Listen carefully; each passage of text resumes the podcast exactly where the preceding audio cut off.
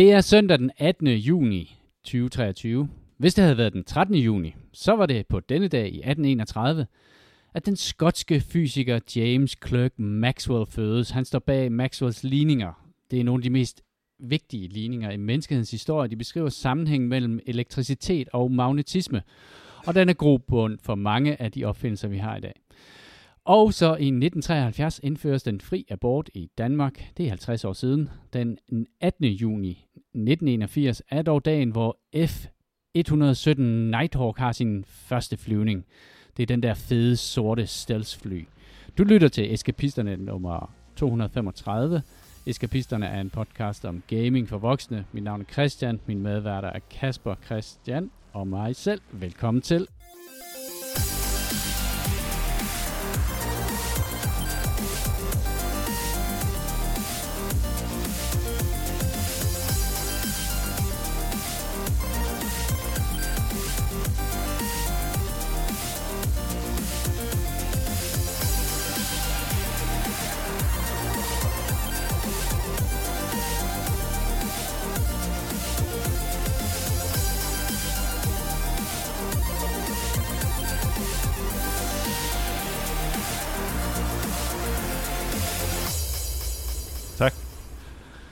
Post, Tak. Post øh, 14 dage uden en podcast. Post øh, Copenhagen. Ja. Der er nogen, der er lidt mere ramt end andre, tror jeg. Jeg vil sige, jeg har fulgt lidt med. Jeg har siddet her i, i hvad hedder det, provinsen, og øh, i, jeg er jo 50 år gammel, og, og kigget i mit øh, Facebook-feed, hvor, hvor, hvor, hvor Christian har postet billeder, som øh, bare se på de der billeder, tænkte jeg, hold op, jeg skal lige have en lur nu. ser, det ser aktivt ud, det der, du har gang i der. Ja, det var også... Var det, øh, var det en god festival? Ja, det var en god festival. Jeg tilbød dig en øl, da du kom, men det vil du ikke have. Nej. Nej. Jeg, jeg kunne nok godt have drukket en, men øh, jeg tror, revolution køre fra- hjem. det er klogt at stoppe nu. Du ser overraskende frisk ud. Jeg har det også meget bedre, end jeg fortjener. Ja. Jeg ved ikke, hvad det er, der gør det. Jeg har aldrig, jeg kan ikke huske, at jeg har, før har været fire dages, fire dage træk. Nej. Øhm, fordi sidste års Copenhagen var første gang, de havde onsdagen inkluderet, fordi Ja. ja. Metallica skulle spille. Der var den fire dage også, men der skippede jeg en af dagene netop på at restituere. Men i år, der tror jeg alle fire dage. Mm.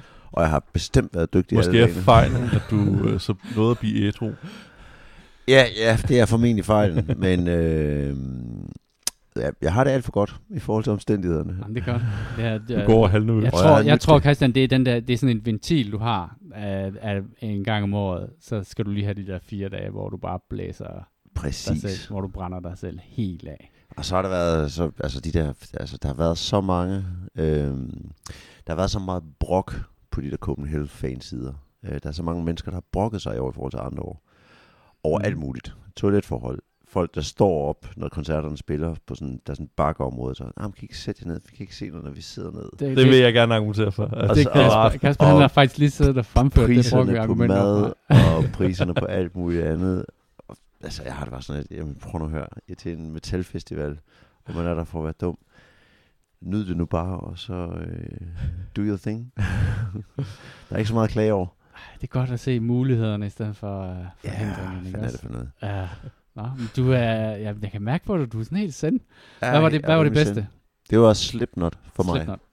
Jeg vil rigtig gerne kunne sige, at det havde været Gojira, fordi jeg, Gojira er sådan en fransk metalband, som øh, spiller teknisk stærk øh, heavy, øh, og det, det var bare, det gjorde det bare ikke rigtigt for mig. Jeg synes ikke, det var sådan en fed koncert i år. Jeg vil gerne se Pantera, men den så jeg ikke. Øh, men Slipknot var øh, virkelig fedt, synes jeg. Motley, Altså, Motley Crue var virkelig, øh, virkelig underligt. Motley Crue. Ja, de, Ja. ja. de spillede om onsdagen, så spillede de, og så spillede Def Leppard bagefter. Dem, der er kendte for at have en enarmet trommeslager. Yes. Og Motley Crue, de er jo det der gamle band, der stort set kom ud samtidig med Guns N' Roses, øhm, hvor trommeslageren Tommy Lee, han var kæreste med Pamela Anderson. Oh, ja. Og forsangeren hedder Vince et eller andet, og han er 62 år gammel, og han synger ligesom Cartman fra South Park. så er de bare så out of touch med den tid, de er i. øhm, de, havde sådan, de har sådan noget, der hedder Girls, Girls, Girls. Mm. Og det er alt, hvad deres musik handler om. Det handler Mm. om sprut og piger, og coke, coke og luder og alt Ja. Øh, og så startede de med sådan nogle lydbits af Trumps, det der Grab Them By The Pussy. Wow. der Wrong, wrong crowd. Og de, den koncert stod jeg faktisk og hørt med nogle venner øh, og med min, øh, med min eks-kæreste. og og, og hun er ikke så meget til, til musik på samme måde. Som, og så indimellem så siger hun, om den her sang kender jeg da. Mm. Og så ja, ja, men det er et covernummer af Ramones. Og så jeg, den her sang kender jeg. Ja, nu, nu spiller de Sex Pistols. så, men jeg synes, det var fedt. Og jeg synes også, at Guns N' Roses, som jeg så i går, som, var, som der er rigtig mange, der har brokket sig over, anmelderen har været hård ved. Jeg synes, det var en fed koncert. De spillede lidt over tre timer, mener jeg, men, og det var for langt. Det var, en, og det var alt, man var tømt for energi, når man var Mm. færdig koncerten. Men jeg stod med min søn og nogle venner oppe i pitten under det hele, sådan to meter fra scenen, og tæskede rundt. Og min søn og nogle af venner, de, de, de, de crowdsurfede rundt øh, i området deroppe, og vi havde en kæmpe fest. Jeg har sådan, at hvis man er musikanmelder og går til sådan en koncert, så kommer man til at gå skuffet hjem. Men Mm. det, altså, de var fede, og jeg forventer jo ikke, at Guns skal komme i en alder omkring 60 og levere et nybrud inden for, for rockmusik. De kommer og spiller deres bagkatalog. Hvis man gider det, så gider man det. Hvis man ikke gider det ikke, så kommer man til at have bad time. Mm. Mm. Så. Og Kasper, Så lev med det. var det, var det der, der var fedt for dig? Ja, det var Electric Callboy. Jeg tror også, Julie Electric var, Callboy, fucking fede. de havde en Og det er sådan en bands kæmpe fest. Ja. Og, og fedt, fed musik også. Ja. Uh, mashup af sådan noget slager og altså heavy. Uh, men det er ikke et band, jeg tror, jeg vil nyde at lytte til på Spotify. Fedt Jeg sender lige en playlist. men, men jeg er ikke sikker. Jeg, jeg ved det ikke, jeg har det ikke. Jeg har ikke lyttet på Spotify, men jeg tror, det er sådan et, det er sjovest at være til koncerten. De laver nogle sjove musikvideoer i hvert fald. Ja, der, der er fart på dem. Men de er jo fede. Var det, var det, det? Og Kasper, så var du bare sur over madpriserne. Og så var Billy Gibbons fed, Eller, faktisk også. så? Billy Gibbons. Jeg så Ham fra CC Top. Ja, men jeg hørte den sådan, øh, hvad fanden var Ja, han spillede der? en svedig koncert. Ja. Ja. Han forsinkede den der Angus Max 6 Ja, koncert. dem så jeg også. Ja. Det var ikke mig. Jeg troede, Jeg synes, håbede, det startede var med det aller, allerbedste, og så De dalede det rimelig sang, hurtigt. Laser Shooting Dinosaurs. Ja, Og han kom ud i sådan en guldrustning, og der var han var en, der var klædt ud som Skeletor. af, af Lækker Jens fra Red for Shape. Han tænkte bare, i stedet for sådan en gaffegrå øh, rustning, så skal den være guldfarvet. Jamen, han kom ud i fuld gold plate armor og forsanger, og guitarist eller bassist, som bare havde Skeletor fra Masters of the Universe-agtig Ja. look. Og så er det sådan, det er så tysker band, og de havde så gøjlede titler og sange. De har en sang, der hedder Masters of the Universe. De har også den der Laser Shooting Dinosaurs. De manglede dog, kunne man godt høre noget i deres bagkatalog, fordi det var et relativt nyt bane, så Ja. de snakkede virkelig meget og rigtig længe under koncerten. Det, jeg, jeg tror, det var halv snak og halv, øh, hvad hedder det, musik. Det var, Ja, og så er det i modsætning til Electric Callboy, så er det sådan noget, fordi det ligger så lidt i slipstrømmen Ja. af, øh, af sådan noget som Manowar og sådan noget som Halloween, Ja. som også er tysk band. det er jo er forsang, eller den tidligere forsanger for Gloryhammer, øh, der har etableret sit eget bane. Okay. Ja. Men jeg, jeg, har, jeg har sådan lidt, det der sådan noget operatic heavy sang, mm. det bliver ret hurtigt, øh, men så har man hørt det, Ja, så har man og så er man faktisk færdig med det. Og der, efter to sange, der jeg, okay, nu skal jeg bare videre. Det gider jeg faktisk ikke. Ja. Øh, man kunne godt fornemme, at de bare gerne vil have en stor gøjlet fest, Mm. men for mig lykkedes det ikke rigtigt. Nej. det, der var det lidt bedre med Electric Cowboy, synes jeg. Det, Så det, gik jeg ud og snakkede ørerne af alle mulige andre mennesker. ja, præcis. Det er godt. Og så har det været... Øhm, der er gået to uger, der har været to, øh, hvad hedder det, store øh, events i computerspils øh, verden. Øh, der Skal jeg var, tage det kedelige først? Ja, der var... Hvad, det kedelige? Nej, men jeg, jeg havde... Øh, Er det- er jeg det så Game, der...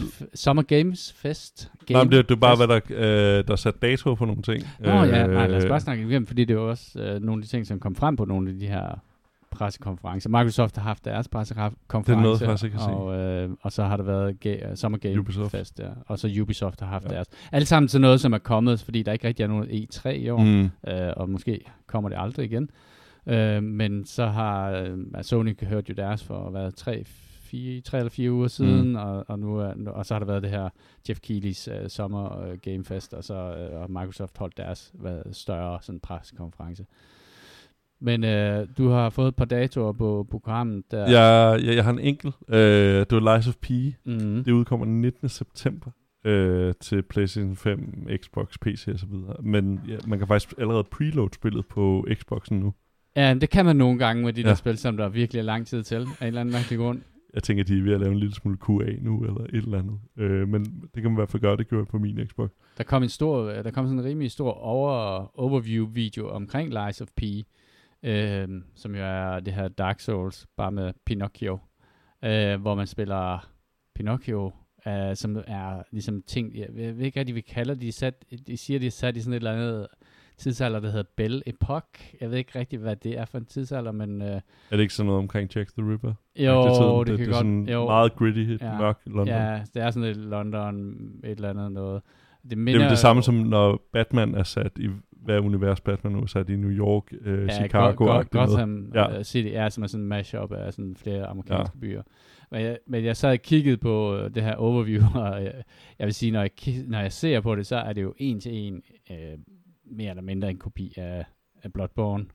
Altså, du sidder og kigger på det, Christian. Hvad, hvad, er det ikke rigtigt? Når man ser de der forskellige våben, og Jo, og menuerne faktisk også. ja, menuerne er meget... Øh, Og øh, boss battles. Ja, bare sådan øh, det der, den der hit point bar for bossen er også meget øh, Bloodborne-agtig. Og det er jo fair nok, men igen, jeg har sådan et, jeg faktisk, det er sådan et af de spil, som jeg, da det først blev announced, og de der, de der hvad hedder det, øhm, der er sådan noget artwork, der kom ud i starten, sådan nogle stills og sådan noget, som, som, som så meget fascinerende ud på en eller anden måde. Og så ideen om et Pinocchio-spil, som var dark, var også fascinerende. Men når jeg ser det der, så er jeg sådan, jeg er ikke sådan helt kæmpe optimist. Det jeg mangler, det er den der næse der. Altså, Ja, som bliver længere og længere der. og længere og Det længere. er Han en har sådan, special attack, hvor den bare skyder ud, hvor du bare fortæller en gigaløgn.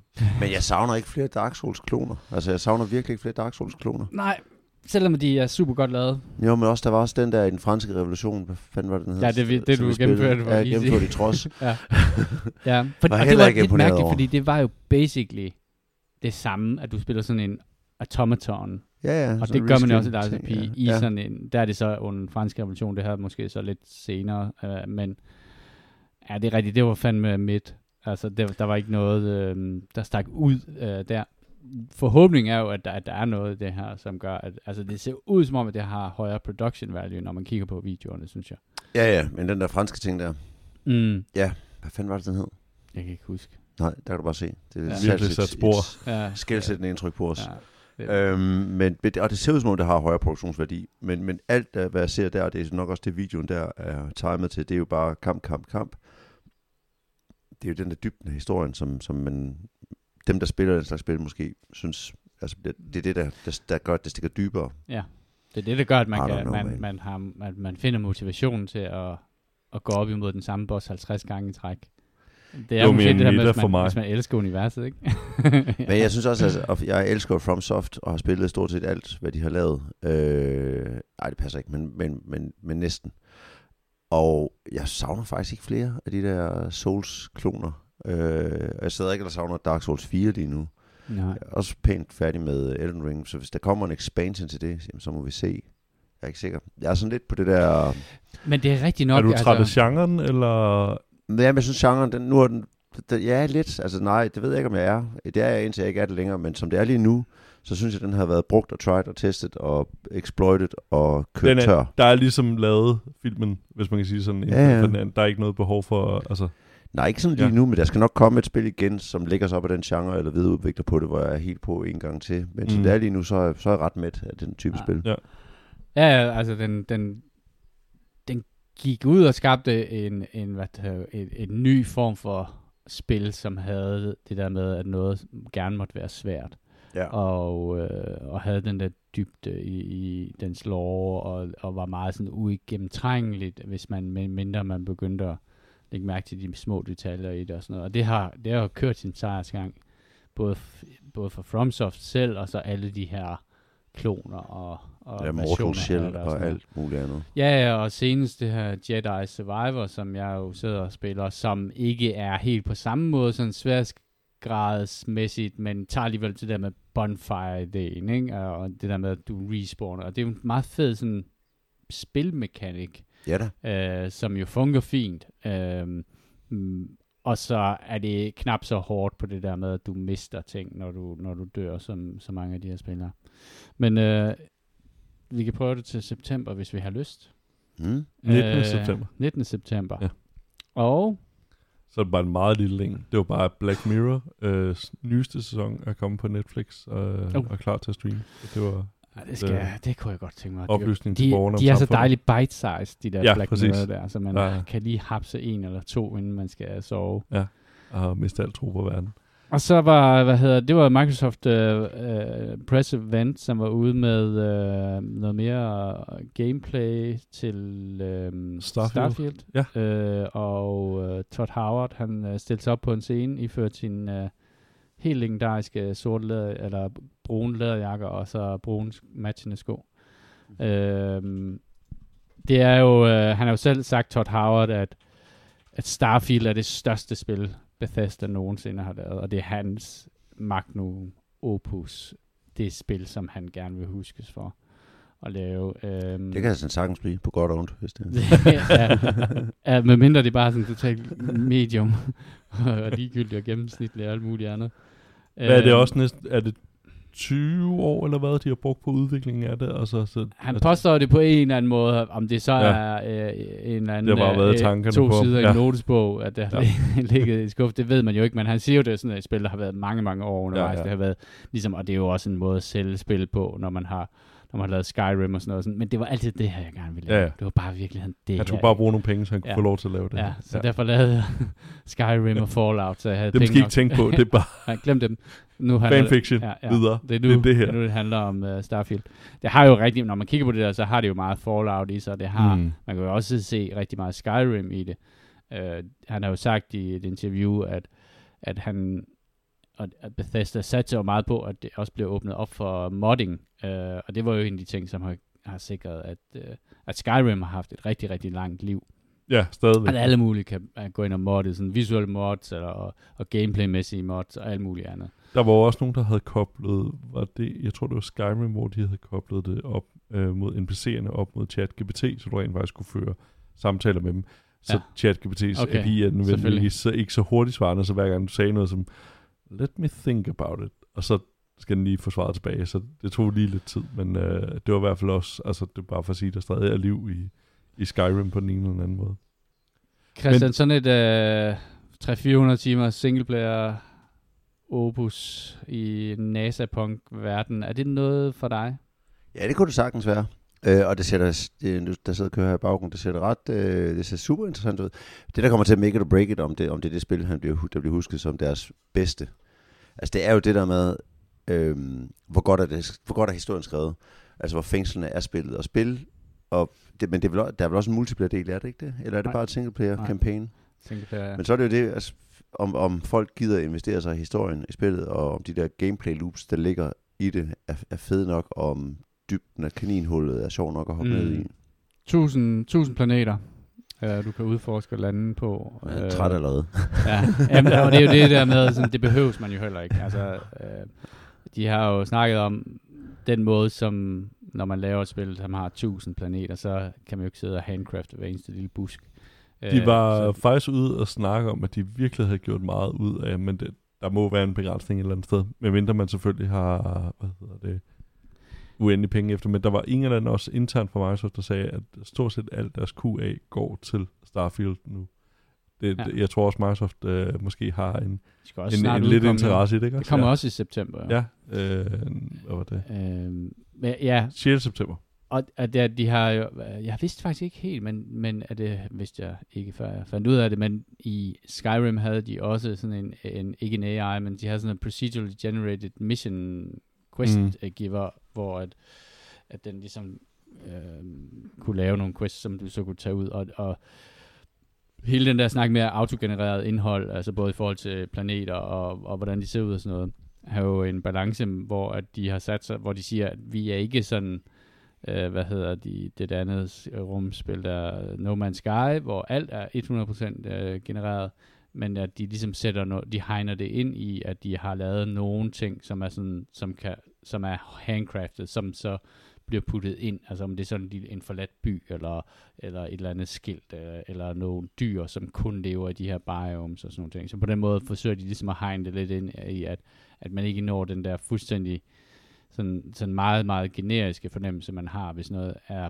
100% øh, Mm. procedurally genereret. Der er masser af base building i det. Det var der jo også i Fallout-spillene, de sidste der. Fallout 4 var der også øh, alt muligt. Jeg kunne ikke lade være med at tænke, da jeg så den der, det er jo en 15 minutters gameplay-video, de har releaset, og det, starten på den kan jeg ikke lade være med at føle, at det er No Man's Sky, altså den der måde, den lander på og åbner. Øh, Ja. og så farverne, øh, det, nu har jeg ikke spillet øh, rigtig nogen af deres tidligere spil. Det med meget blå tint i, Ja. øh, i, i den. Det, Fallout-spillene var meget sådan tintet over noget grønt. ja, Sådan, den der lidt monokrome, hvor de er, farverne er lidt udvasket. ja, præcis. øh, det er sådan en lige blevet bleget lidt ja, for meget ja, sol. der er sådan en Bethesda-ting, og det gør jo selvfølgelig også, at de kan, hvis der er mange forskellige planeter og sådan nogle ting, så kan de ligesom putte forskellige, fordi de siger, at, at, at faktisk at de lysforhold, der er på planeterne, de er afgjort af, hvordan solen er, afstanden til solen og sådan noget. Og, Stjernen. Altså, stjernen, ja, ja.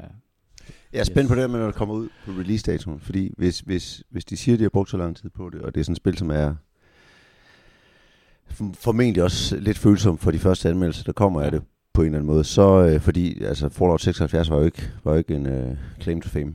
Ej, Øhm, så Men er håber man jo lidt, at det er så... udskudt den et år, det her spil jo. Ja, Øh, men så- man håber, det er så færdigbagt, Ja. ja. når det kommer ud. I, altså ligesom FromSoft-spillene tit er rigtig færdigbagt, når det kommer ud, så det er ikke et eller andet bughelvede, der kommer ud, hvor... og det må man sige, der er Bethesda er kendt for det mo- absolut mod, modsatte. Det- altså. Og det kan man jo så, nogen kan jo godt, nogen holder jo af Mm. The Bethesda Jank. Uh, det der med, at man i sådan en cutscene, så har man aggro sådan en eller anden, jeg kan huske i Fallout 4, man, hvis, nogen, hvis man kom til at aggro ind i de der, det var sådan nogle, det var sådan dinosauragtige raptors.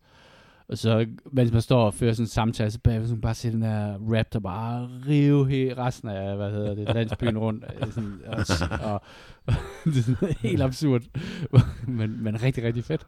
Men, man, Men- man kan sige, der er potentiale for det, når man, hvad kan man sige, har, har udvidet det til plus, 1000 plus planeter. Men altså, man kunne måske også se, at Microsoft lægger sig rimelig meget i scenen for den. Der var jo en, øh, hvad hedder det, anonym øh, hvad hedder det, udvikler, Mhm. der sagde, at ID Software var blevet sat til at forbedre øh, first person oplevelsen, altså action-delen i den, og, ja. og øh, hele deres øh, QA stort set er kastet efter det her, så man, de, vil nok gerne unge, øh, ha- have en succes med det her. kunne Microsoft er et sig. sensitivt sted efter Ja. ja. Redfall, som jo absolut øh, ikke var det, som øh, de havde sat sig på. Og det Ja. Jeg gjorde tænker, bare, at du ikke spiller mere. At, rigtigt. Var det den der vampyr-ting? Ja. Ja, det var den der Ja. vampyrspil, Åh, oh, som det så skuffende ud. det var mega skuffende, og det var pisse ærgerligt, og det var alt muligt, altså, og der var alt muligt sådan, når man kigger ind i forklaringerne bagefter, så havde, øh, hvad hedder de, øh, dem som lavede det, det der studie, som lavede, hvad fanden er det hedder? Arcane? Arcane, ja.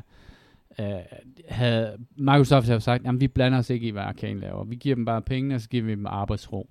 Og det har været sådan et mantra, som, som Microsoft har godt kunne lide at sælge ud af til, fordi det viste sådan lidt, at de ikke var sådan nogle diktatorsvin, der bare gik ind og sagde, det her, det her, det her, uh, det skal I lave om og sådan noget. Men bagefter var der jo nogle af developerne inde i Arcane, som kom ud og sagde sådan, fuck, jeg vil ønske, at der var nogen fra Microsoft, der lige havde sagt, det der, det duer jo ikke. Altså, fordi de var så fanget, de var så inde i deres egen, øh, hvad det hedder, øh, men de, altså, det var sådan lidt Gustav Vasa ting. De kunne, Ja. alle kunne se, den var gal, men ingen turde sige noget. at det her skib kommer ikke til at sejle. Og så kan man sige sådan, ja, det er sgu da egentlig rigtigt nok. Så, så, øh, så det der med at bare sådan være sådan en absentee landlord-agtig, som uddelegerer og giver Det giver et godt museum bagefter, det kan er man ikke tænke. nødvendigvis gode penge. Jeg kunne forestille mig, at, øh, at der har været nogle Microsoft-folk og QA-assurance-folk, øh, som også har været med til at, at give, give øh, Bethesda det år ekstra, som de havde brug for. for Jamen, fordi spillet så, hvad kan man sige, da vi så nogle af de her forrige så, også relativt færdige ud på en eller anden Mm. måde, så jeg tror virkelig, de har, altså, og det er jo det, man kan mærke, det er jo, det er jo netop Ah. sådan, altså også spil som Elden Ring, hvor man, altså det der er adskilt for, øh, for mange andre også, Diablo-spillene, øh, det er jo det der, hvor at, jamen, det ser jo, jamen, deres beta ser jo tusind gange bedre ud end andres folks udgivet spil ja. Ja. et år efter, ikke også? Altså, så det er jo den der, altså, det, det er jo det, der virkelig gør den store forskel på en eller anden måde, ikke? Så, ja. Rygterne siger, at det skulle være godt. Altså, der er dem, som har... Altså, der er sådan noget friends and family og sådan noget ting. Det, der er leaget for det, siger, at de er ret overrasket over, hvor godt det rent faktisk er. Og så Starfield. Ja, Starfield. Ja, jeg synes også, det ser, det ser røvfedt ud. Det gør det.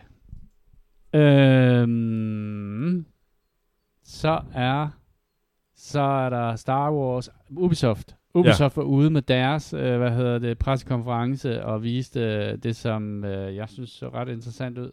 Også, som var Star Wars Outlaws. Som de Øh, kalder det første, øh, hvad hedder det, massive, øh, hvad hedder det, free roaming. Øh, Nå, Open. World. Ja, ja, Open Ja. World. Ja. Og der er jo så flere, der har sagt noget med Star Wars Galaxies. Men bortset fra det, så synes jeg virkelig, det ser interessant ud. Det er jo Massive, øh, Ubisoft Massive, tror jeg, de faktisk hedder Det nu. var i Malmø. Ja, det er i Malmø, der, øh, der står bag det her. Øh, og altså de her videoer, er den, det er en sådan action RPG, tror jeg, øh, de kalder den. Altså, så det er sådan små missioner ligesom i Division, der man, den demo, øh, de har udannet, hvad er det, Ja. 15 minutter eller sådan 10 minutter af det. Altså, det er jo ret fede små sekvenser, samtidig åben, og øh, den, det foregår mellem øh, Empire Strikes Back og, øh, hvad hedder det, Return of the Jedi. Og man Øh, spiller sådan en kvindelig Han Solo. Ja. Så Så mellem, sådan, sådan, uh, hvis du skal være det sådan helt grov. Og, Ja, ja, præcis. Ja. Øh, så det er der selvfølgelig også nogen, der har fået ondt i røven over, selvfølgelig. Selvfølgelig er det. Øh, men så det er mellem, øh, hvad hedder det, episode 5 og 6, øh, og jeg synes, den ser mega spændende ud. Øh, og så er den sådan en lille cutesy, hvad hedder det, hundeagtig øh, kæledyr med det. ja. Det falder Raccoon, på det, jeg Ja, ja, præcis. kat, hund. Ja. Ja. sådan en lille pet, uh, som hun har. Alle, til, alle blev tiltalt af den. Men hun er sådan en, øh, der var nogen, der sagde, at hun var sådan en hot 80's mom. Øh, fordi hun har det der store hår. Hvad er det, der gør, at, at historiemæssigt placerer sig mellem 5'eren og 6'eren? De mente, det var der, der var, øh, det var der, at mange af deres historiefortællere, dem der var hos Massive, øh, det var dem, de var mest fan af, af, af de to film, så de placerede den bare der. Det var indtalt, det de brugte som argument for det. Øh, så det er, hvad kan man sige, deres egen kærlighed øh, til, til filmene, der især placerer Men den der. 5'eren og 6'eren, er det der, hvor... Nu, kan jeg lige, nu skal jeg lige tænke tilbage, fordi Empire Strikes Back, når det starter på Hoth, hvor Luke han er blevet Mm. fanget af den der... Ja. Ba- ba- Mok, mok, en eller Der ja, er ja. sådan en, øh, eller anden snedyr. afskyelig Ja. ja. snemand. Ja, præcis. Banta, eller Ja. ja. nej, det hedder den ikke. Jeg kan ikke huske, hvad. Det er der, hvor han skærer det, han sin hest op og lægger sig ind i den. ja. Eller, Nej, det er Revenant. Nej. Nej. Ishest. Ja, der, Ishest. der, Ja, hvor det han er ved at fryse i. Eller? Ja, ja, er det ikke præcis. det? Jo. Jo. Også Revenant. Ja. Øhm, men han solo, er han frosset i karbonit? Ja, det er i femmeren, han bliver det, og ja, det er sekseren, femmeren, han det er bliver slutningen, unfrozen. mens han er op hos, øh, hvad hedder det, Lando Christensen, øh, som jo sælger ham ud. Så han bliver Ja, Coruscant. ja. Lando Calrissian, det er rigtigt. Ja. Så det vil sige, i den her, alt hvad der sker i den her, der er han solo frosset ned. Han er frosset ned. Så er det jo godt, at man har en øh, hende, at hun kan være hans solo imens. Ja, okay. Jeg kan godt lide, at, øh, at man ikke spiller en Jedi. Ja. At man spiller sådan en scoundrel-agtig type, ikke? Sådan en øh, gun for hire, ja. et eller andet. Og så kan jeg også rigtig godt lide, at det er dem, der har lavet Division-spillene. Jeg synes, at man tydeligt Det er kan fantastisk, se, at man, altså. altså. det ser pissegodt ud. Altså, en af de ting, som jeg bare synes var super lækkert, det var, når der var sådan på, på et tidspunkt, hvor man ser hende komme ind i sådan en by, og man ser sådan, sådan noget øh, småsten og sådan noget, der blæser hen over en vej, Mm. og sådan solen er der bare sådan, ah, kæft, det ser fedt ud. Så du også der, hvor at hun så løber ind i et rumskib, og så flyver, og så, altså, så man er i en normal sådan free roaming, og så flyver hun op bare op mellem skyerne, og så er hun ude i universet og, og, og kæmper. Så, så du mener, at, at det er sådan en, der er sådan ligesom en sådan No Man's Sky free, uh, altså Ja, sådan, hvor det- det ser sådan passage ud. fra, fra planet ud i rummet. til, er- til det. rumskibskamp, ja. Som også så mega fedt ud. Ja. Øh, Det er jo en af de det- ting, ja. som der ikke er i Starfield. Ja. Der har de jo sagt, at der, vil de, der har man en loading screen. Mm. Det er sådan, at, fordi det, der, de sagde, at det var simpelthen, de synes ikke, de fik nok ud af det. Mm. De synes, det var fedt, det der, og det, men der er bare sådan et eller andet med sådan, at, at gå ind i rumskibet, flyve op og være i, i, i rummet. Jeg vil gerne være god Og til det, men omvendt. jeg, jeg må nok indse, at, det, at øh, hvad hedder det, når hvad hedder det, der kommer rumskibskampe, så, så bliver det ikke med mig, fordi jeg er så dårlig, hver gang jeg har prøvet det på VR. Så styrer jeg fuldstændig Det er nemmere i VR, synes jeg. Jamen, Så jeg, jeg er stadig dårlig rundt. til det. Jeg er horribel til det. Men jeg synes, det ser mega fedt ud. Øh, jeg er virkelig spændt på. Hvornår kommer det ud? Det skulle komme i 2024. De snakker om, at udgivelsen skulle komme øh, meget snart, faktisk. Rigtig mange af de her spil, når man, så begynder man jo at kigge et år frem. Mm. Øh, så er der meget sådan 24-agtigt øh, på mange af tingene. Så øh, kommer der et strategispil. Nå, hov, der er... er Åh, det, Gud. der, nej, det var mig, der. Øh, et spil, der hedder Star Trek Infinite, øh, som er på vej. Det er et, øh, sjovt nok, nyt Star Trek-spil. Øh, fra dem, der hedder Nibble Giant Entertainment. Øh, og det er dem, der står bag det nye øh, Master of Orion-spillet. Øh, og sådan til connoisseurs, så foregår det i Star Trek's The Lost Area øh, era, øh, som er tiden før øh, The Next Generation. Så men der står Paradox der øverst på det site, du er på, Thomsen. Men du Det var nemlig lige præcis, fordi jeg gik ind på den der, Ja. og så så jeg, de havde sådan bare sådan en enkelt screenshot, der viste sådan, hvordan imperierne var i forhold til hinanden. mm. Og så kiggede jeg på det, og så sagde det der, det er Stellaris.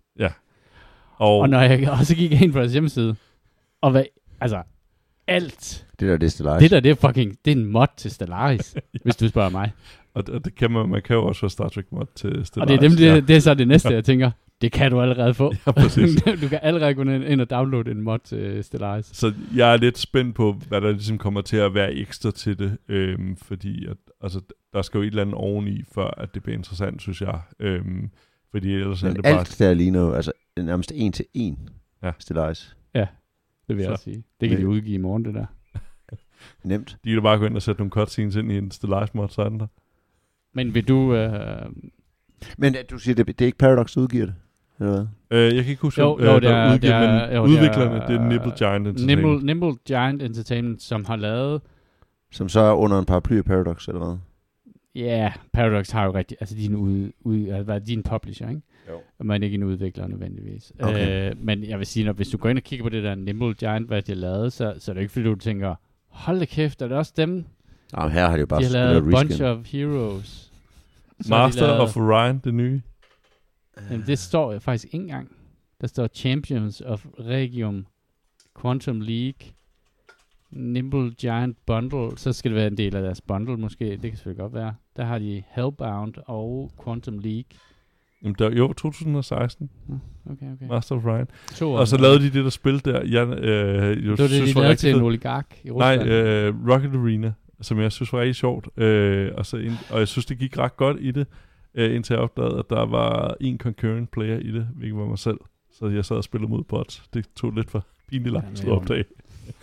Prøv hvis, du bare har, hvis du bare har følt, at du var, at du var konge Ja, i et par sekunder, før du opdagede det der, præcis. så, så tæller den følelse stadigvæk. Den er der stadigvæk, Kasper. Nå, prøv at, vi, hvad har vi spillet den her uge her? Jeg har spillet Øhm, Battle Sector. Battle Sector. Ja, Warhammer. Ja. Det var ret fedt. Købte du uh, det der... Jeg købte der, under den der Lord of Skulls sale, købte jeg en del af de her ting, som Ja. var rigtig billige. Ja. Købte, og jeg har, ikke, jeg har også købt øh, den der i spillet, den der ligesom Vermintide. Warhammer Battle Sector, hvad er det for en? Dark Tide. Dark Tide, ja. ja. Jeg har også købt. Men jeg har ikke spillet det Okay. nu. Øh, men Battle Sector har jeg købt og har spillet. Og det, det, det, det, det får, kommer til at få noget mere game time. Hvad er det for et slags spil? Øh, jamen det er sådan noget øh, isometrisk set fra oven. Du styrer units øh, og, og opgraderer din units, køber flere til den her, og så flytter Det var du den ikke her det der turn-based. XCOM-agtige? Og XCOM-agtigt, lige Okay. præcis. Det er det. Hvor du kan smække Overwatch på og bla bla Okay. bla. Det synes jeg, øh, det kunne noget. Det har en photo mode også. Men det var ikke dumt. Nej, Det det, var det er ikke fedt. Jeg har gennemført uh, kampagnen. Har du købt... Uh, men det er noget med, at der kom en kamp der kom en masse DLC, hvor du, der kom Orker og Tyranids. Ja, jeg tror, jeg købte det hele. Ja, fordi det er oprindeligt, altså spiller du, øh, spiller du på øh, base campaignen, eller man skal sige, man spiller Ja. øh, mod Tyranids. Yes. Yes, yes. Ja, det er fedt spil. Det er et godt spil. Ja, det synes jeg, og det er, jeg er jo faktisk positivt overrasket, fordi jeg har jo altid det der med, at Warhammer er et ret fantastisk univers med masser af historier, der kan laves, øhm, Mm. og har også den der styrke, at du kan spille så mange forskellige ting. Du kan spille Inquisitors, du kan spille de der altså grunts, du kan spille altså de der store starters eller et eller andet. Der er sådan alle mulige ting, du kan spille ja. I det. Så Ja. der er på mange niveauer, historierne kan fortælles. Astra Øhm, Militarum er jo også sådan, altså, hvad skal man sige, der er almindelige, ja, grunts øh, delen, Ja. ikke? Og de, inden for dem er der jo også alle mulige, sådan, du ved, nogle er mere seje end andre, og de har de der Ogrin og sådan, sådan nogle Ja, ja. muterede soldater og sådan noget. Og s- selvom det jo lidt er et XCOM reskin, Jo, jo. så synes jeg, det holder. Og jeg. Ja. Men det synes jeg også Gladius gør, som jo er et Civilization reskin. Synes jeg også var sjovt nok. Battle Sector, var, var det den, I også spillede for nylig, både dig og Jimmy, der foregik Det var, op? Eller var det en Ej, anden? det var det, der hed Demon... Hvad fanden er uh, Chaos Gate? Uh, købte Demon, jeg også. Demon's Hunter. Det er også fedt. Det er, meget, det er mere sådan XCOM, i, for der styrer du enkelte enheder. Okay. I Battle Sector, der er din... Der er det bundler sådan, du det dine units. squads, eller Mm, hvad man skal okay. sige, sådan grupper, hvor det er sådan 4-5 mand, eller en kampvogn. Uh, eller, Okay, yes. Ja, det er sådan lidt mere over i det her, hvad skal man sige, panserkorps øh, måde at tænke på, øh, Mm. strategispil og sådan noget. Og det, det er su- super fedt. Øh, Men det har været hyggeligt. Ja. Det prøvede jeg. Fedt. Og så har jeg selvfølgelig spillet noget, det, mit, mit, jeg lavede det der ugenlige fix af øhm, Magic Arena, fordi Ja, ja, hver, godt, dag, har hver dag så er der det. nogle uh, rewards, du kan få, så henter jeg bare lige dem. Fordi så skal jeg ikke bruge penge i spillet, så kan jeg få mønter og ting, så jeg kan købe, når der kommer en ny expansion ud, kan jeg købe øh, nogle kort og sådan noget derfra. Og nu er den lige, men så er det sådan lidt, man skal næsten ind, i hvert fald hver anden tredje dag, for hen til rewards, ellers så når du ikke igennem alle rewards, du kan få, for der er sådan nogle forskellige tiers af rewards, du kan få, mm. Inden den næste udkommer, og de så kasserer den, der lige har været nu. Nu er den næste lige udkommet her i øh, den 20. kommer den vist på Arena, som er Lord of the Rings øh, sættet. Hvor der jo er, Så det kommer også, altså alt hvad der er udgivet på pap, Det kommer også ind i... Ja. Øh, okay. Det gør det. Næsten. Den der, den der hed Warhammer 40K udkom ikke i Arena. Nå. Men, øh, og det, det er jo fra den der serie i Magic. Magic, de kører nogle forskellige udgivelser, og så laver de noget, der hedder Universes from Beyond, eller sådan et eller andet, hvor de så laver sådan en, så laver de en 40K-ting, og nu laver de en Lord of the Rings-ting, som er uden for deres normale mytologi på mm. en Mm. eller anden måde. Men Lord of the Rings-tingen er så også den, i modsætning til Warhammer 40K kompatibel med deres øh, modern øh, turneringssystem. Så det vil sige, den, den bliver faktisk integreret i det almindelige Magic Cycle i Ja. modsætning til Warhammer 40K. Så der udkommer både de der Commander decks, som vi spillede med Warhammer, og så udkommer der, du ved, kort, så, altså x antal kort, så du kan, du kan, du kan bytte og, og bygge decks og sådan noget. Okay, det er ret vildt, synes jeg. Og der er et kort, The One Ring selvfølgelig. Ja. Kommer den digital også? Ja, det tror jeg da helt sikkert, den gør. Okay, så Men- der er basically to ringe. Nej, men en den, den, den, der er masser af dem. Au. Men der, er- der er i, hvis du køber den, der hedder Collectors Box, altså det fysiske produkt, så er der en chance for, en mikroskopisk chance for, at, i, at du kan finde den One Ring, som er trygt med, øh, altså hvor, hvor, hvor sproget er på et eller andet Middle Ja. Et eller andet haløjsa. Så det er den samme One Ring, som alle mulige andre kan få i de almindelige sæt. Den kan ikke andet, men den er bare et, et andet print af den. Ja. Og den er der kun en af. Og den blev udgivet her i deres første run, i deres første produktionsserie. Og du kan kun få den i de der collectors boxes. Jeg har købt sådan en box, så der er den, der er den jo potentielt i. Du har købt den. En, Har du fået den? ja, jeg har ikke åbnet den. jeg køber boxen Men det er noget med, at der er en, der har en dusør på den, ikke? på 2 millioner dollars. Jesus fucking Christ. Men, øh, og det, prøv at, jeg, jeg er har det den dyrere end den dyreste Black Lotus? Det må det være. Er det ikke? Det lyder så. Det Jo, tror jeg. det tror jeg faktisk ja. også. Og det gak, det bliver den heller ikke solgt for. Der er ikke nogen, der kommer til at gide at give for den. Og, der. og jeg tror, at dem, der har lavet den der, de der øh, Dusøren. øh, dosøren har lagt en eller anden klausul i, om det skal være inden for den her dato, at den skal være poppet, og man skal have solgt den. Og Der, der er sådan alle mulige ting, der gør, at man tænker, det kommer aldrig nogensinde til payout, de penge der. Og så det, der, det, der kommer til at ske, det, er på det, det det øjeblik, hvor der, er, hvor der er en, der finder den, og, og det bliver ligesom verificeret, så tror jeg, prisen på de der collector boxes daler derfra. Ja, fordi det så er der stadig det alle mulige andre serialized Ja, cards, ja, men det er jo ja, Så åbner du din. Og så åbner min sindssygt. Ja. Lige nu holder den bare og håber på, at den ikke bliver fundet. Så det, hvis prisen så bare kan gå lidt op, så kan jeg sætte den igen. det kommer du ikke til, Christian. Nej, så ligger den på hylden, indtil Heidi opdager den en dag. Nå. Øh, nå, nu vi snakker om Warhammer 40.000, så hvad hedder det, um, vi snakkede sidste gang om øh, omkring det der med, hvornår fanden kommer der det der spil der, som bare bliver, som slår Warhammer 40.000 fast som genre, øh, i forhold til, eller som, Som ikke som bare er, reskin. Ja, som er bare det der vinderspil, ikke? Og der må jeg sige, alle, og- og det, er jo rigtigt, du sagde sidst, at altså, Dark Tide, øh, det er Left 4 Dead 2, ikke? Altså, og, og hvad det hedder, XCOM og Demon, så, øh, hvad fanden det hedder, Chaos Gate, og, altså, man kan, have, man ja, kan og, og finde en, Gladius og Civilization. ja, ja, man kan finde en pangdang i, hvad hedder det, alle mulige andre. Der er ikke nogen, nogen spil, som sådan så er det jo dejligt, at Star Trek Infinity kan lade sig inspirere af den forretningsmodel. ja, ja, det må du nok sige. Ja, de, de, ja, de, de, de, ser ud som om, de, øh, de i hvert fald ikke forsøger at gemme det særlig meget. Men øhm, så et af de spil, som vi snakkede om, som er på vej, øh, som er det, der hedder Star, eller Warhammer 40.000 Rogue Trader, øh, som er baseret på øh, et regelsæt, som åbenbart kom i 80'erne eller sådan noget, som jeg faktisk ikke vidste særlig meget om, men i Warhammer 40.000 Lorne, der er en Rogue Trader, er en særlig, hvad skal man sige, det er sådan en titel, man giver til en eller anden kaptajn, som så har licens til at handle med alien øh, raser. Øh, lidt, og det er jo en ret, en, det er jo en ret fed præmis for et computerspil.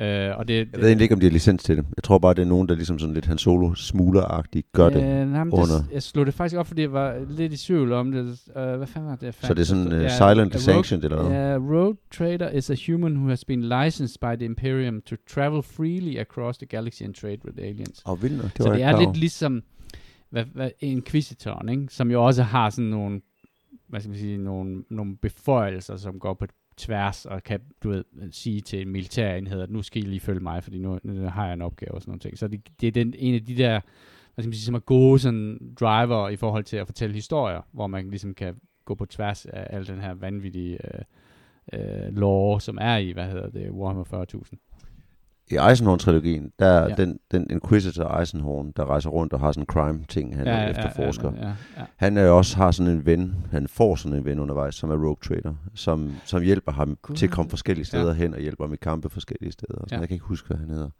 Men han har sådan en Rogue Trader, han ja. toucher base med en gang imellem, når de skal faktisk et eller andet dodgy sted hen. Det er ret fedt. Dem, der laver uh, Rogue Trader-spil, er dem, som har lavet uh, Pathfinder uh, rollespillene, uh, som er sådan nogle um, Dungeons and Dragons, det der Pathfinder ruleset. Uh, ja. Jeg ved ikke, det er ikke, er det ikke, et- det er ikke Er det Pathfinder, Pathfinder Kingmaker? Ja, er det ikke hed det lige første præcis, ja, lige præcis. Der er kommet, Pathfinder udkom jo.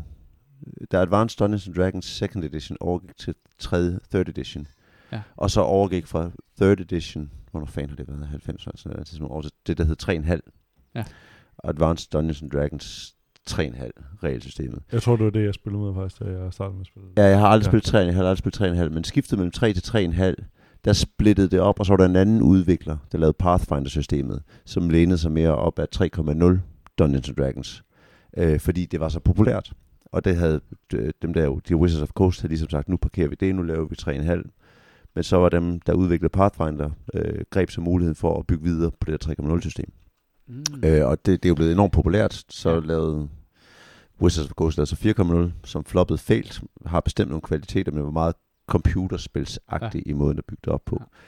Havde rigtig kort levetid, og så lavede de så 5.0, som er det, der har bare været den store ting i lang tid. Men Pathfinder lever stadigvæk stærkt, Ja. øh, og ligesom holdt fast i rødderne. Og den udvikler, som hedder Owlcat, har lavet, der har lavet to Pathfinder-spil det seneste, øh, som jeg ikke har spillet, men som også går for at være rigtig, rigtig godt. Øhm, de, de, det er dem, som står bag det her, hvad hedder det, um, Rogue Trader-spillet.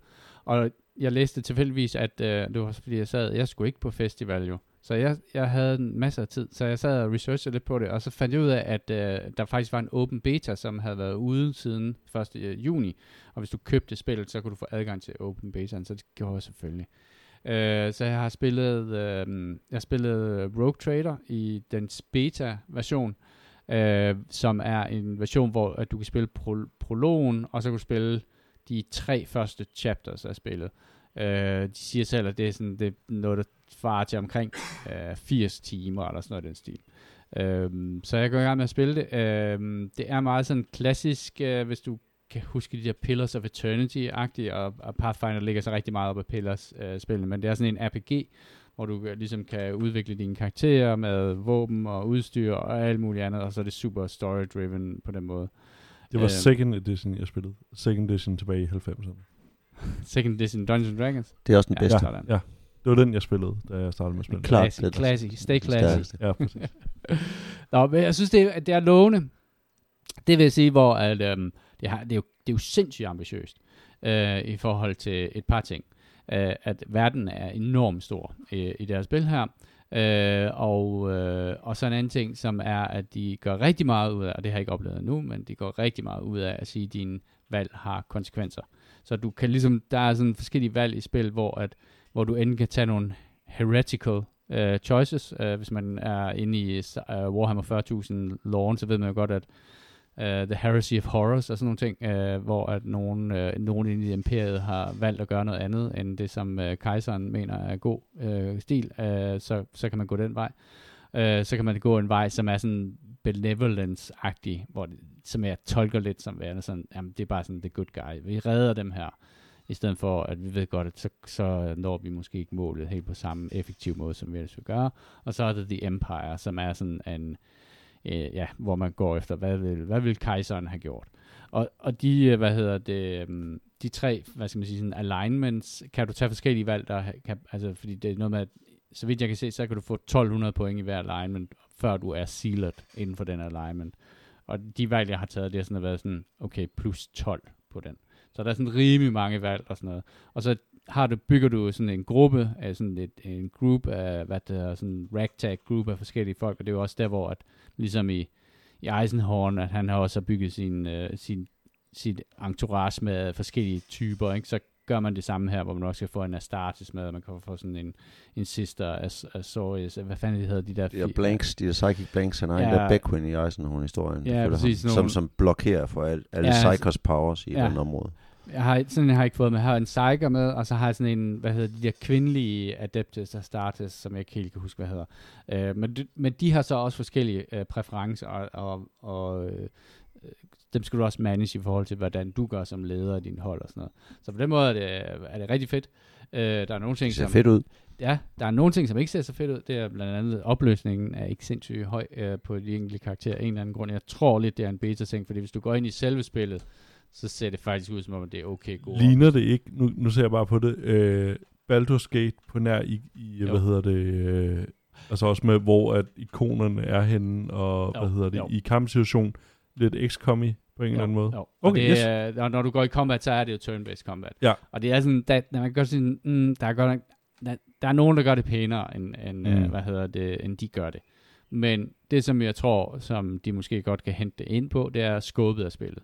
Ja. Fordi udover at øh, du skal styre den her, så har du også det der rumskib der, som du også skal, øh, hvad hedder det, manage, og som du også skal... Øh, Som er sådan en base-building-agtig. ja, så der er sådan en... Øh, Men altså en god historie, altså så synes jeg altså ikke, det betyder sindssygt meget, hvis grafikken Nej, altså, trods nej, alt er til at nej. se på. Altså.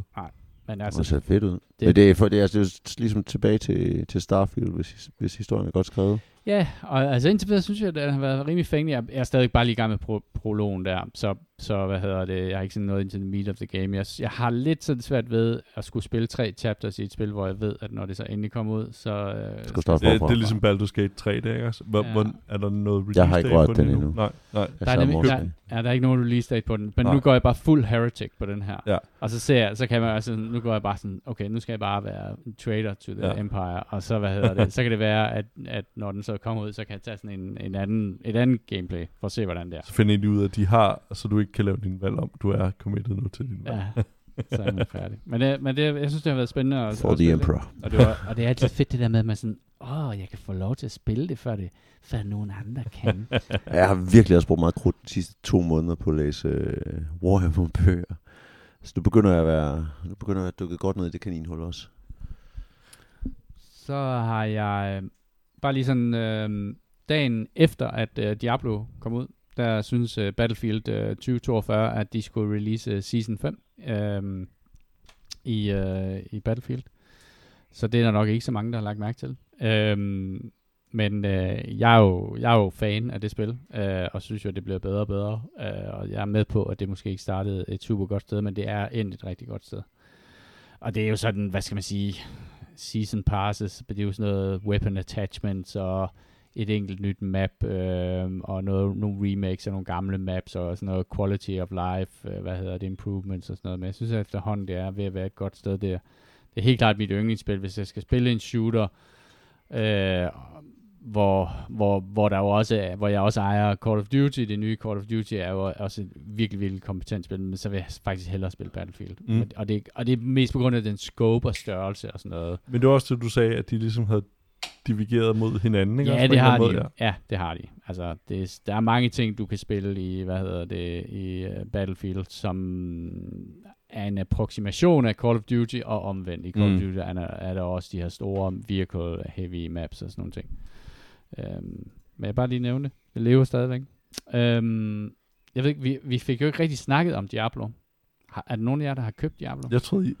Jeg har ikke, været- jeg har ikke været der nu. Jeg, har, ikke- jeg har ikke haft tiden. Nu er Jeg, Jimmy jeg, jo ikke på med lige nu. Men uh, ja, ja. Diablo timede deres release rigtig dårligt i forhold til mig. Altså, jeg Jimmy kommer, er- jeg kommer til at hoppe på. Altså, der er heller ikke noget, der er ikke noget spændende at sige om Diablo. Øh, Udover at, fordi det der er ikke bare samme, bare nyt. Det kan de bare smide på boksen Jamen, det, på øh, Nej, det- Eskapisten det der er det der problem, det er, det er så fucking velpoleret og glat, og deres launch gik godt, og alting gik godt, og det er pisseflot, og det er dejligt at sidde og stene og spille, og der, der er bare ikke rigtig noget krudt i det, det spil, at snakke om det, altså, fordi det er bare, Jeg altså, glæder mig til Jeg det- synes, alle det- udover- Diablo-spillene faktisk har været ganske udover det er godt, altså det vil jeg bare sige, det er et rigtig godt spil, og det er et spil, som har en bred appel også.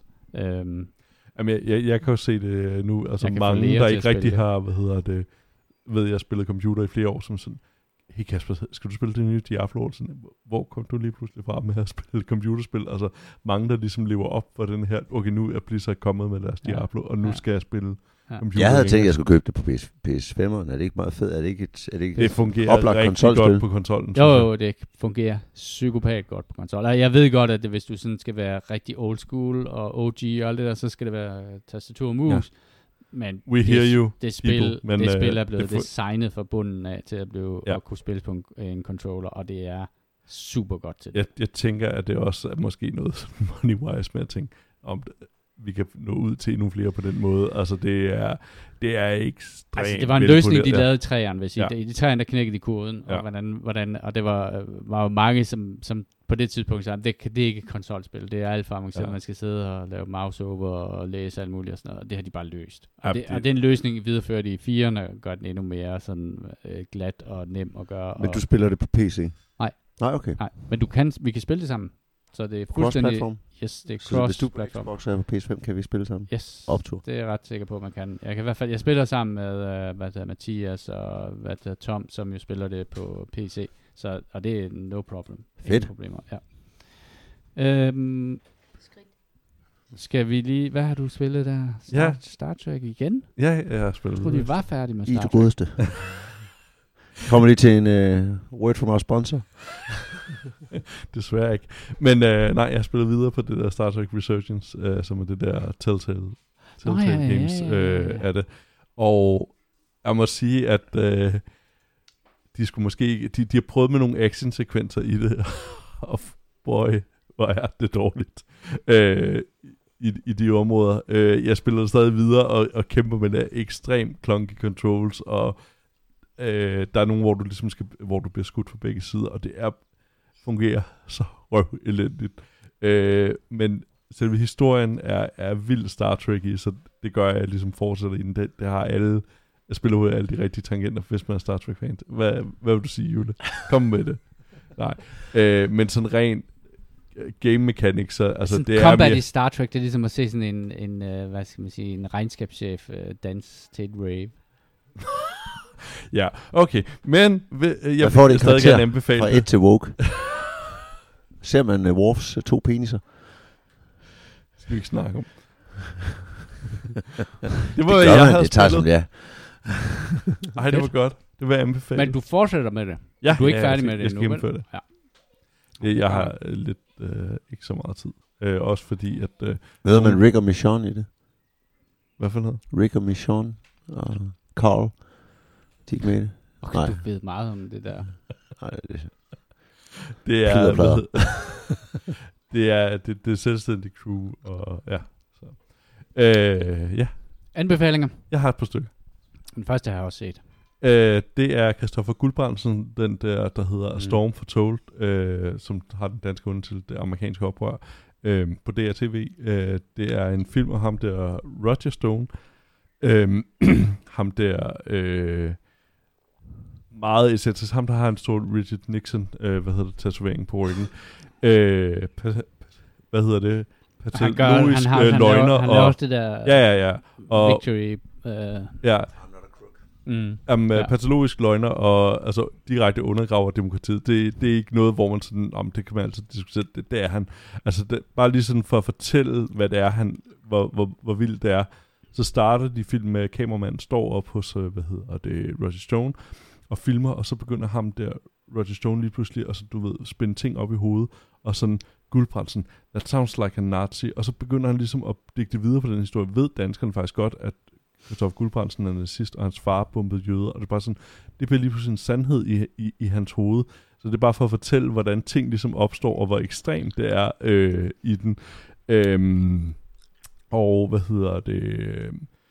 Så er det ret sjovt at se sådan undervejs, hvordan han går meget op i at tjene sådan små ting, altså tjene småpenge på at sælge øh, hvad hedder det, kasketter og, og sådan nogle små ting, altså til, til meget små beløb. Så der må være et eller andet med et eller andet også at, at skrave penge sammen for ham. Det er så bare sådan en lille sjov detalje, der er i det. Øhm, og så, hvad hedder det, er det interessant at se, at han anklager, hvad hedder det, øhm, øh, hvad hedder det, modparten for alle mulige ting, og siger, at de gør det, og de gør det, og undergraver demokratiet osv. Det, altså det, det er ham selv, han beskriver fuldstændig en til en.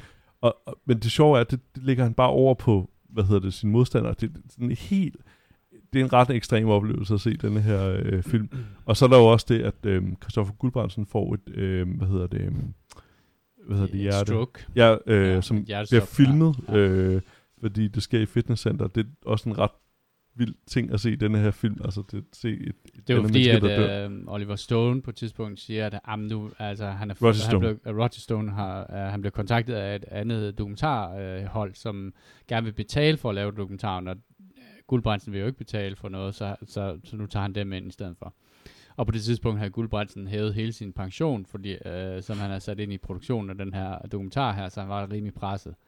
Men det, det der er interessant ved det, fordi at jeg har også set uh, serien her, det er jo, at uh, på en eller anden måde er det jo, altså, det er ikke et direkte karaktermord på uh, Roger Stone. Og det så han fordi- selv for. Hvad, hvad siger du? Ja, ja men det, det, som der er interessant, det er jo, at da han så hører, at Guldbrandsen har fået et hjertestop, så skriver han til ham, prøv at det var, det, ja, det var, du kommer ikke til at skulle miste en, no, en øre på det her. Du kommer tilbage, nu kommer du bare la- tilbage og lave den her. Så han har et hjerte et eller andet sted. Og det er sådan Et det, meget der underligt er, hjerte. Jamen, jamen, det er jo det, der er Ja. interessant ved det, fordi at, at man kan sige, hvis der er nogen, som er en James Bond-skurk, eller en, en, øh, en Batman-skurk, Mm. altså han er jo sådan, altså det der hvide hår, de der små runde solbriller Ja, ja, ja. ja. og kæmpe cigar og sådan noget, er han jo en enorm karikatur på en ondskabsfuld øh, hvad, et eller andet spindoktor for øh, præsidenten og sådan nogle ting. Men, men i det, som er sjovt, det er jo, at selv de ondeste mennesker har jo også ting ved dem, som er hvad, på en eller anden måde sympatiske.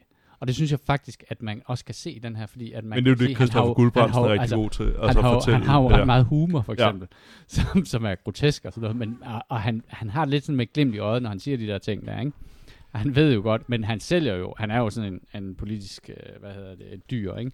Ja. Øhm, og på den måde han jo, altså, jeg, jeg synes bare, det er svært at gå ud og sige sådan, "Ah, okay, der har vi et billede af en, en absolut ondskabsfuld menneske, fordi det har man ikke, når man er færdig med at se den der. Man ser faktisk også nuancer af ham. Og særligt når han, øhm, der til aller, aller sidst, hvor, Hvor han får travlt med at flygte fra hvor Trump er problemerne. flygtet, og hvor han jo, hvor han jo ikke bliver, får en sådan en benådning af Ja. Trump. Han har fået en benådning øh, en, på et tidspunkt, men han sidder så øh, øh, på, vej, på vej ved flyveren og snakker i telefonen om, hvor han så skifter side, eller hvad man skal sige, og snakker med, og hvor han, altså det der raseri der, det, altså, Men, det er men det, det er ret vildt at se, fordi man kan bare se det der raseri. Hans ansigtsmimik, det går helt amok. Det er ligesom en computer, Ja. der... Altså sådan, han kan slet ikke Ja, styre sin ansigtsmimik til sidst. Han får sådan nogle tics. Fuck, det er en stærk Øh, scene. Den sidste scene, den der dokumentar, Ja. den er så fucking sindssyg. Den, øh, øh, ja. Den er vild. Hvor ligger den hen? Øh, DRTV, øh, Ja. så ganske gratis. Eller det er betalt via dine skattekroner. Ja. Øh, ja, ja, men det, det ved du godt, jeg har alt, alt mit øh, på et eller andet offshore. Ja, ja, præcis. Nå, vi andre har betalt, for du kan se det. Øh, en kæmpe anbefaling. Det er en, det er en ret vild øh, oplevelse. Øhm, så var der ikke en eller anden mere. Du havde den øh, Yes, så har jeg også på DRTV IT-boblen øh, Ekstase og Kollaps, som handler om .com-bølgen, hvor man øh, følger mange af de her store, der var, altså der er blandt andet Ubi og øh, nogle webbyråer i starten der, som jo, hvor man følger hele deres rejse. Skor.dk. Ja, ja, ja. Uh, Dating.dk, og, uh, som er en ret vild historie, fordi man har de her folk, der kan fortælle om, hvor, hvor fuldstændig fuck up det var, nogle af de her ting, de har lavet, hvor handler er gået igennem og sådan noget. Uh, den er på fem afsnit, jeg tror, det fjerde afsnit kom uh, her i uh, sidste mandag, og det fe- uh, femte kommer nu her i morgen. Uh, og det er en ret vild historie, fordi at uh, selv Martin Thorborg, som jeg synes er vanvittigt irriterende, er trods alt interessant at høre på, men det var bare et, et øh, uh, cowboy der marked dengang, uh, og er ret sjovt at høre hele den her historie, og, og høre om, hvordan altså, internet opstår. Uh, Claus Risk er også med at fortælle, om han, uh, han var på en rejse, og så en bog, der stod internet på, og så købte han den, og så startede han Cyber City. Altså, så det er bare, ja, det, det man, man kunne bare komme langt par ved at se et ord, så, så starter vi det. Øh, det er en ret, øh, faktisk ret øh, velfortalt dokumentar, øh, som jeg kan anbefale øh, ja, i, i fem afsnit. Øh, sidste kommer i morgen. Øh, ligger på DRTV også. Bare lige en sidste ting, Kasper. Du er også, øh, hvad hedder det, fan af det hemmeligste af det hemmelige. Ja, Har du hørt deres seneste afsnit om Jeffrey Epstein? nej, jeg mangler... Okay, lige. ja, det, det glæder mig til. Øh, jeg, jeg, jeg er stadig ved at høre, jeg er ved at være på det øh, nyeste afsnit af, hvad hedder det, um, øh, af verdens største historie. Øh, Ja, omkring Så, Palme. Ja, om palmemordet, som stadig er fantastisk. Øh, hvad hedder det? Og så en sidste anbefaling, som er en, en 3D-dokumentar på Netflix, der hedder Arnold, som handler om Schwarzenegger øh, i hans forskellige perioder. Så der er hans øh, bodybuilding-karriere, så en skuespilskarriere, og så er hans politiske karriere. Øh, og man vil kunne genkende mange af tingene, hvis man har læst hans bog øh, Total Recall, som på dansk øh, blev oversat til Mit utrolige liv, eller sådan noget, som butcherede den titel fuldstændig. Total Recall var en genial titel på så mange måder.